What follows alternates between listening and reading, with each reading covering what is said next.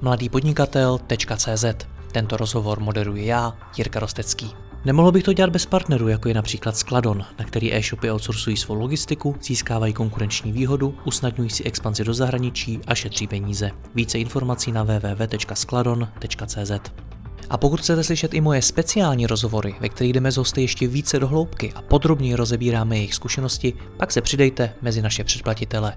Více na www.mladýpodnikatel.cz lomeno předplatné. Užijte si poslech.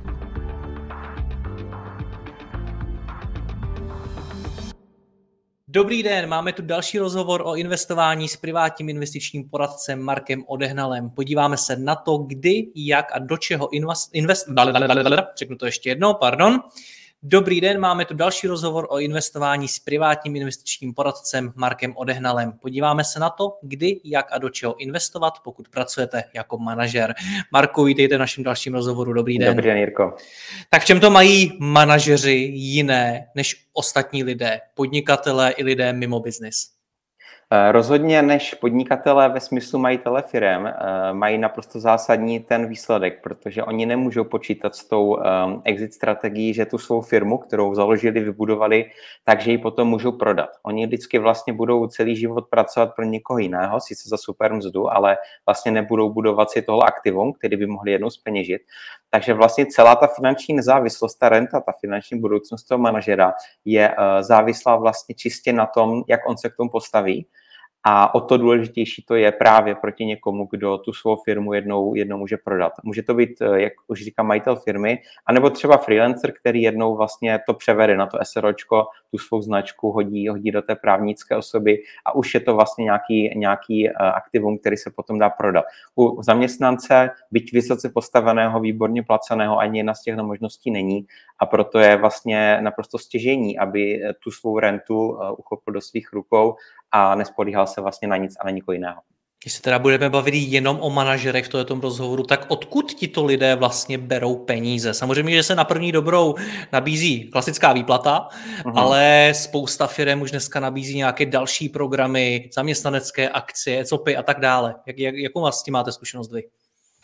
Uh, mám jednoho klienta, který, který uh, má vlastně ten, ten opční program v rámci těch zaměstnaneckých akcí, je to jedna, jedna IT firma a jinak eh, správně říkáte, že u těch, eh, u těch manažerů je obrovská výhoda, jak to říkáme, vždycky řekneme i dneska, vlastně tady tu zásadní věc, že člověk musí vlastně spočítat, kvantifikovat ten svůj cíl, to znamená spočítat si, kdy tu rentu chce, v jaké výši a tím pádem si říct eh, vlastně, kolik na to potřebuje peněz. Tak u těch manažerů je výhoda v tom, že oni mají pravidelný cash flow. Ta výplata jim tam prostě přistane a daleko líp s tím finančním, nebo respektive investičním programem, investičním plánem pracuje, než třeba u freelance influencerů, kde ty příjmy jsou v podstatě hodně kolísavý. A u majitele firmy, kde velmi často je to o tom, že se vyplatí dividendu za ten předchozí rok. A ta taky každý, samozřejmě každý rok je jinačí než eh, ty předchozí. To znamená, eh, já bych vždycky apeloval na to a velmi na to často manažeři zapomínají, že když děláme tady ten plán, tak oni se dívají jenom na ten svůj měsíční příjem, ale přitom velmi důležitá je takzvaná výkonová složka, kdy mají velmi často nějaký eh, bonus, 13. plat, nějaký prémie, když se jim podařilo třeba nějaký uh, projekt úspěšně ukončit a podobně. A velmi často tady ta výkonová složka může klidně tvořit třeba 20-30% toho, kolik, uh, kolik vlastně ten rok do toho investičního plánu si pošlo. A já jsem schopen samozřejmě a i klient, který, nebo investor, který si to bude vlastně řešit sám tady ten program, tak je schopen si v těch různých kalkulačkách, co jsou na webu a konec konců i, mě, i u mě na stránkách, tak si tam může právě započítat i tady toto, nebo ne může, měl by to započítat, protože to jsou opravdu peníze, které jsou každý rok, jsou eh, pravidelné, jsou predikovatelné a měl by je do toho svého plánu započítat. Protože když se potom podívá na to, kolik vlastně uloží si za třeba těch 15, 20, 30 let, tak eh, tady ty bonusy můžou klidně tvořit třeba i třetinu těch vkladů a pokud s nimi nebude počítat, tak ty čísla samozřejmě nebudou, nebudou vycházet. Hmm. My mluvíme o manažerech jako o nějaké speciální skupině lidí. Na druhou stránku já rád v těch mých rozhovorech mluvím na rovinu. Jak z vaší zkušenosti na tom manažeři jsou z hlediska nějaké finanční gramotnosti? Uh, no, oni velmi často mají, ale nemají tak, jak jsme si to i říkali v tom rozhovoru s podnikateli, potom už to mentální kapacitu a sílu, obzvlášť pokud to jsou manažeři, kteří uh, fakt pracují třeba 12 hodin denně od pondělí do pátku, tak ten víkend prostě chtějí být offline, když je takhle hezky jako teďka, tak prostě vezmou kola, jedou někam s rodinou a to poslední, co by chtěli o tom víkendu dělat, tak si prostě propočítávat nějaký plány, takže to prostě velmi často, velmi často odsouvají a je to, je to samozřejmě, samozřejmě špatně. Na druhou stranu eh, řada z nich, nebo většina z nich, tím, že jsou na takové pozici, tak samozřejmě jsou to inteligentní lidé a chápou právě to, co jsme říkali na začátku, že oni nemají prostě to své budoucí aktivum, který budou moc peněžit a je to čistě vlastně o nich, jak, eh, jak se k tomu postaví eh, k té své budoucnosti. Hmm. Já jsem několikrát slyšel a ono vlastně něco podobného padlo i v tom rozhovoru, který máme společně s Vítkem Endlerem, což je uh-huh. bývalý šéf MOLu, to, to znamená velmi vysoce postavený manažer a kde jsme se taky povídali ve smyslu, že čím vyšší má člověk příjmy, tím víc mu vyrostou i náklady. Je to správně? No, je to logický, je to lidský a je samozřejmě potřeba s tím naložit eh, nějak, nějak rozumně. Takže eh, tak, jak vlastně my říkáme eh, vždycky, a říkali jsme to i teďka před chvílí, tak je potřeba vlastně začít od konce a začít tím svým cílem. Pokud je to tak, jak říkáte, že vlastně ten člověk si nechá třeba eh, tu, tu investici až na konec měsíce, podle hesla, co mi zbyde, tak tam pošlu, a bez nějaké zásadní hlubší motivace, prostě jenom z důvodu, že tak mě to přebývá, tak ať mě to prostě neujídá inflace, tak samozřejmě to je špatně, potřeba to otočit, eh, spočítat si, spočítat si tu svou budoucí rentu, spočítat si, kolik eh, to má být a kdy to má být a na to konto si nastavit opravdu trvalý příkaz na ferovku, protože tohle je ideální zbraň proti takzvané investiční prokrastinaci, což je vlastně to, co jsem teďka řekl, že, si to, že to člověk odkládá. A pokud právě ten uh, manažer má ten pravidelný příjem, tak je ideální opravdu hnedka třeba druhý den, co mu ta výplata přijde, tak si fakt nastaví ten trvalý příkaz, protože uh, potom podle vlastně toho hesla zapad nejdřív v sobě, což myslím říká i Kiyosaki, tak uh, se nestane to, že to potom nebude, nebude vycházet. Chtěl bych ještě zmínit to, že pokud ten plán na tu rentu spočítá ten manažer i se svou manželkou nebo partnerkou jako pár, tak samozřejmě potřebuje do toho započítat oba dva ty příjmy, protože jim to třeba vyjde v té kalkulačce, nebo jemu, kdyby počítal sám za sebe, že to je strašně moc peněz na ten měsíční bázi, že si musí odkládat třeba 40 tisíc. Ale pokud budeme brát, že to bude ze dvou platů, ze dvou nadstandardních platů, pokud třeba i ta partnerka uh, pracuje třeba taky jako manažerka zase v jiné korporátní firmě a podobně, tak ty zdroje tam prostě jsou a je to daleko jednodušší počítání. Taky bych apeloval na to, aby eh, pokud ta firma nabízí zaměstnanecký programy typu příspěvku právě na, na různé zaměstnanecké programy, aby toho ti eh, manažeři využili, Eh, je potřeba si říct, že rozhodně prosím vás si nechejte posílat nic na životní pojištění. To je fakt jako černá díra, co se týče investic, protože tam jsou strojené poplatky a v podstatě to nedává smysl ekonomicky. Ale co ekonomicky smysl dává, tak, eh, tak jsou ty penzíka, ty penzíka, které jsou od roku 2013, kde si vlastně můžete nastavit strategii, čili v tomhle případě tu dynamickou, což jsou vlastně akcie. A je to vlastně podílový fond se všema těma výhodama, vlastnostma, který obnáší prostě diverzifikace, stovky akcí a tak dále. Ale může na to přispět zaměstnavatel. Proto zaměstnavatel je to eh, vlastně daňově uznatelný náklad až do 50 tisíc za rok, co znamená nějakých 4200 na měsíc. A pokud vy třeba si spočítáte, že na tu rentu potřebujete mít 20 tisíc, tak vlastně vám eh, stačí třeba si posílat ze svých peněz jenom těch 15, protože těch necelých 5 vám bude přispívat zaměstnavatel. A pokud vy si o to neřeknete, že, tu, že tady tu možnost chcete mít třeba jako benefit, tak si myslím, že to je obrovská škoda. A i když teďka ten rozhovor směřujeme k manažerům, tak já udělám miniaturní odbočku k majitelům těch firm, protože vy jste taky vy majitele zaměstnanci ve své firmě a vy si tady ten program můžete udělat i sami pro sebe. A dokonce to není omezený na osobu. Ty státní příspěvky jsou ty, co posílá vlastně stát, to je národní číslo. Ale tady tenhle program, vy pokud máte třeba tři SROčka, tak si to můžete nechat vyplácet třikrát. Takže klidně vlastně 12 tisíc měsíčně, třeba z těch 20, vám můžou vyplácet vaše firmy jako daňově uznatelný náklad. A toto je věc třeba, kterou málo kdo ví a pokud ví, tak se na ní nezamyslí takhle dopodrobna, že je možný využít jakoukoliv firmu, ve které vy jste majitel a zároveň máte nějaký poměr zaměstnanecký. I kdyby to byla jenom dohoda, tak máte nárok tady na tohle. Dokonce i odměna vlastně za výkon jednatelské funkce, pokud se to do té smlouvy napíše, tak může jít místo výplaty přímo tady na ten, na ten program. A poslední hmm. věc, co bych tomu řekl, tak už jsme se o tom bavili, doufám, že to bude co nejdřív, tak v rámci nějaké důchodové reformy tak se chystá takzvaný investiční účet občana, který by měl umožnit všechny tyhle věci, co jsem teďka řekl, aplikovat na to, že vy máte svůj osobní investiční program mimo tady ty zaměstnanecký, už jakoby rozjetej třeba z dřívějška a ten zaměstnavatel vám na to může přispívat, na ten váš. To znamená, že klidně nemusíte ani dělit, co bude penzíko, co budou osobní fondy, ale může to být ty jedny fondy a můžete na to přispívat, nebo buď si přispívat, anebo si nechat přispívat uh, v rámci tohohle. Bohužel nevíme, kdy to bude, protože teď samozřejmě vláda řeší jiné věci, ale eh, už na podzim to mělo jít do nějakého toho třetího čtení, bohužel pak přišla válka ale já věřím, že to je otázka prostě tak roku a toto si myslím, že může být naprosto zásadní právě pro ty manažery, pokud budou moct čerpat tyhle výhody právě na uh, ty osobní investiční programy, které nebudou vlastně svázany tím, co jim vybere zaměstnavatel. Hmm. Vy jste několikrát v tom rozhovoru zmínil rentu a že si ji mám spočítat, jakou bych jednoho dne chtěl mít. Je to takový neuchopitelný slovo renta, moc lidí to nepoužívá. Co si vlastně mám spočítat a jak k tomu číslu mám dojít? Určitě správný dotaz, protože by člověk mohl tápat vlastně co a jak, do jaké míry počítat.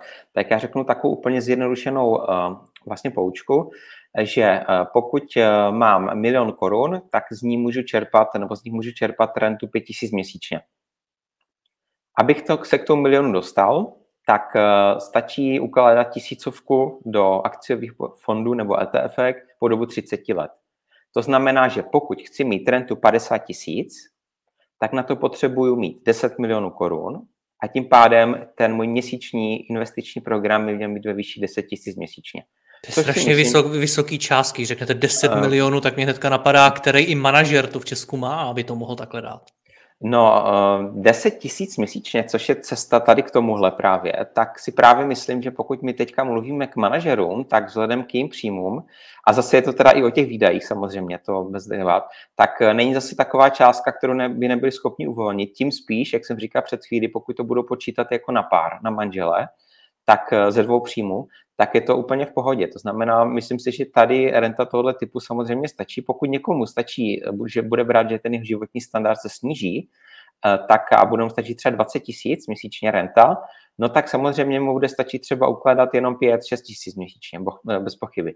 Ale myslím si, že po těch 5 to jakoby úplně nemá cenu, protože to potom se bavíme o dvou milionech, třeba třech v rámci toho čerpání té renty. A jestli vám to měsíčně přidá k důchodu 10 tisíc, tak to prostě nemá, nemá význam. Na druhou stranu zase potřeba si říct, že manažeři, eh, kteří eh, opravdu pracují velmi tvrdě, mají velmi vysoké příjmy, tak samozřejmě si ten život umí užít a mají i ty životní náklady, ten životní standard poměrně vysoký a hodně lidí mě právě říká z téhle kategorie, že tu rentu by nechtěli mít třeba 50 tisíc, ale opravdu kolem té stovky, že by si chtěli udržet ten standard, který mají teďka. Naopak počítají s tím, že budou mít víc času cestovat po světě a to samozřejmě stojí taky hromadu peněz. Takže samozřejmě, pokud se bavíme o 100 tisících měsíčně, tak je potřeba potom mít, mít prostě tu rentu kolem, kolem 30 milionů. Jenomže my se bavíme o 100 tisících měsíčně někdy za řadu let, protože uh-huh. když, si, když se bavíme o manažerovi, tak to může být klidně 35-letý člověk, který má do důchodu daleko. Tak eh, jak mám nad tím přemýšlet, když za 10-20 let zase bude 100 tisíc znamenat něco jiného než dneska? Zejména se na to ptám v době, kdy máme obrovskou inflaci. Hmm, tak ono je to o tom, že eh, když potom se ta renta čerpá, tak ta, eh, ten, ty výběry se navyšují právě o inflaci, o tu aktuální. To znamená, že ten člověk si vybírá tuhle částku, které tady bavíme, v aktuální, o které se bavíme, v aktuální kupní ceně, aktuální uh, hodnotě peněz v té době, kdy se vybírá. To znamená třeba teďka by to opravdu bylo, že ten člověk si vybere daleko víc, než normálně v normálních letech. Na druhou stranu kolem roku 2015, 16, 17 byla inflace nula a v ten moment si zase vybírá míň. Tam je potřeba právě mít tu disciplínu, aby v době, kdy eh, je potřeba jakoby vytvořit si budget, rezervu na ty časy s vysokou inflací, tak aby si nevybíral víc, než má, protože potom by to samozřejmě eh, nevycházelo. A co se týče vlastně těch eh, nějakých jako měsíčních priorit, tak já bych tady možná okomentoval jednu věc, kterou právě manažeři možná budou znát v rámci různých projektových řízení a řízení té managementu. A je to vlastně taková ta teorie těch, těch kamenů, kdy vy, když si zadáte vlastně do Google heslo Big Rocks, Little Rocks, tak ono vám vědou tady ty obrázky. Je to v podstatě o tom, že máte, máte prostě nějakou dozu, nějakou, nějakou sklenici a máte velký, malý kamínky a písek. No a pokud vy vlastně začnete těma velkýma kamenama, to znamená, dáte tam nejdřív ty velký, pak je obsypete těma menšíma kamínkama a nakonec to zasypete tím pískem, tak eh, potom, potom uh, vlastně ta doza je plná a vyjde se tam všechno, co se tam vejít má. Pokud já začneme těma malýma kamínkama, který prostě vytvoří třeba půlku, tak potom ty velké už se tam nevlezou.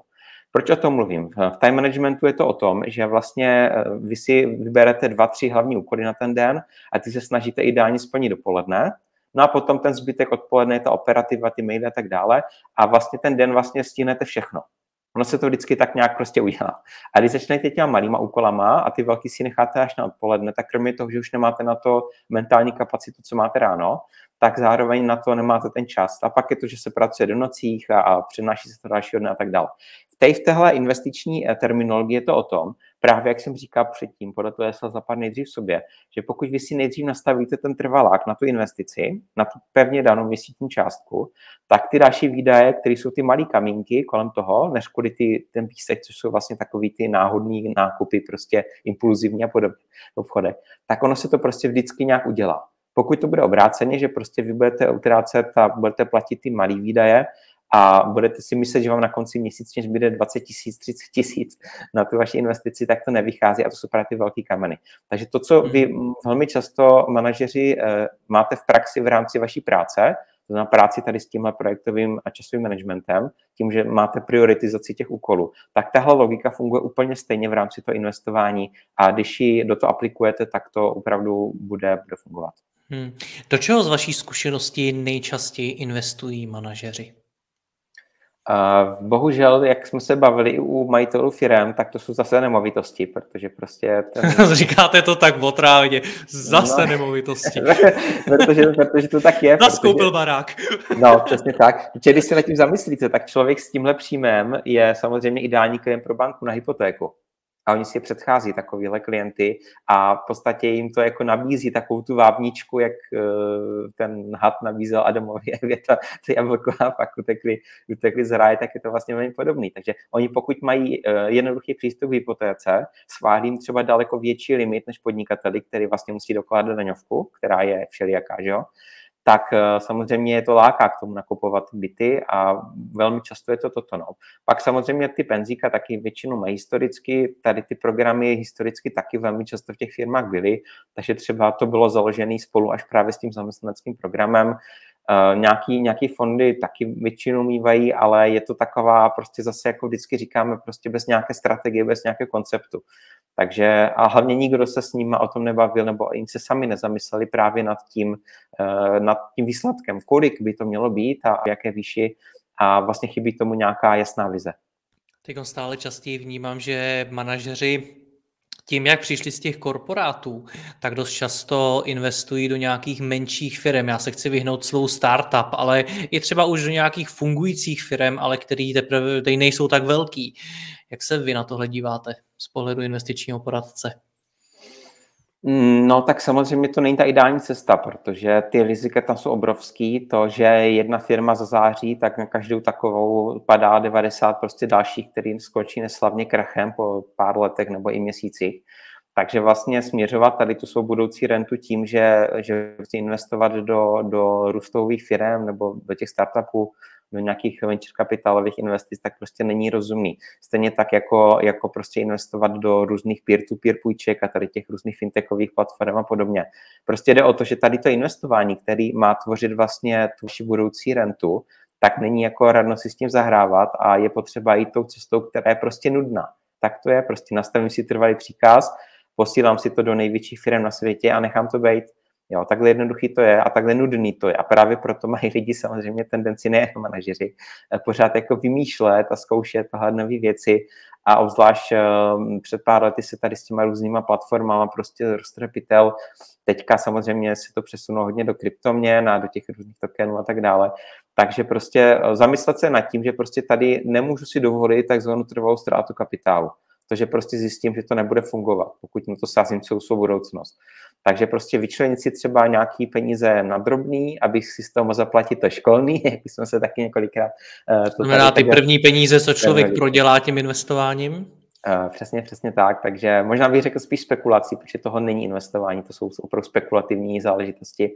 Tak uh, si na to vyčlenit třeba, řeknu příklad, pokud prostě si budu investovat 10-15 tisíc měsíčně, do tady toho jádrového portfolia a pak budu mít třeba někde 10 tisíc na nějaké takové platformě, kde to bude po třeba pár stovkách v nějakých těch půjčkách, nebo na Revolutu si prostě nakoupím Bitcoin, tak jako dejme tomu, pokud to bude také drobná částka, úplně v pohodě, protože ten člověk prostě nějakou tu hračku potřebuje. Ale rozhodně by to nemělo tvořit víc než 10% vlastně těch peněz, který má na to investování určený. Ať už se to týká měsíční investice, anebo nějakého jednorázového balíku do začátku. Pojďme to schrnout. Jaký kroky teda mám dělat, pokud jsem manažer a chci dát, řekněme, nějakou strategii, nějaký smysl a řád mým investicím? Uh-huh. Tak eh, určitě na začátku si to spočítat, to znamená, můžeme použít tady tu uh, zjednodušenou uh, tabulku nebo ten příklad, co jsem řekl. To znamená, pokud si mít rentu 50 tisíc měsíčně, tak potřebuji na to investovat 10 tisíc měsíčně po dobu 30 let. Samozřejmě, pokud tu rentu chci mít už za třeba 15 let, pokud se manažer, který mu je 45 a chce tu rentu čerpat u 60, ten pasivní příjem, možná takhle tomu říkáme, to bude znít lépe, tak samozřejmě je to možný, ale bude muset dávat třeba dvojnásobek. Tam opravdu se musí přitlačit potom vlastně v té úložce. To znamená spočítat si to. Eh, určitě si nezapomenout říct eh, v práci, pokud tam máte tyhle zaměstnanecké programy na to penzíko, tak opravdu jsou to 4 000 měsíčně, je lepší je mít než nemít a hlavně neriskovat a nesnažit se prostě tady vybírat startupy a jako nenechat se strhnout tím marketingem internetovým, tím, že to je na pár kliků, prostě nastavit si ten trvalý příkaz, ideálně hnedka po tom, co vám přijde vyplata, podle toho pravidla s těma kamenama, to znamená nejdřív si odložit tu svou budoucnost a ono to ostatní ten měsíc vždycky prostě nějak udělá, obráceně ne, to nefunguje. No a e, nezapomenout samozřejmě na ty své výkonnostní odměny, který na rozdíl od freelancera nebo majitele firmy máte poměrně predikovatelný a tvoří e, neúplně zanedbatelnou část toho ročního příjmu, co si vyděláte. Takže určitě tohle tam dát. A poslední věc, pokud e, to počítáte, že to bude společná renta, společný pasivní příjem v rámci manželství nebo páru, tak eh, samozřejmě počítat i příjem toho druhého, protože ono opravdu, když vám to v té tabulce vyjde nebo v té kalkulačce, že si máte odkládat třeba 30 tisíc měsíčně, no to vypadá hrozně, ale pokud je to ze dvou příjmů, eh, po 15 tisících jeden, tak to už zase taková hruza není a je to daleko realističtější a i komfortnější pro vás v rámci nějakého měsíčního uvažování nad tím vaším rozpočtem. Marku, já vám moc děkuji za rozhovor. Posluchačům doporučím ještě naše další rozhovory, které spolu máme o investování a o tom, jak přemýšlet nad penězi. Marku, přeji vám hezký den na Taky přeji hezký den. Děkuji vám za poslech tohoto rozhovoru a zvu vás i mezi naše předplatitele. Tvořím pro ně speciální rozhovory se zkušenými podnikateli, manažery, freelancery a dalšími profíky ze světa biznesu. V tématech jdeme ještě hlouběji a připravujeme pro vás konkrétní praktické zkušenosti z podnikání. Snadno tak objevíte cené zkratky a informace, které vám pomohou ve vašem biznesu. Více zjistíte na www.mladýpodnikatel.cz lomeno předplatné. Děkuji vám a zase někdy naslyšenou. Jirka Rostecký.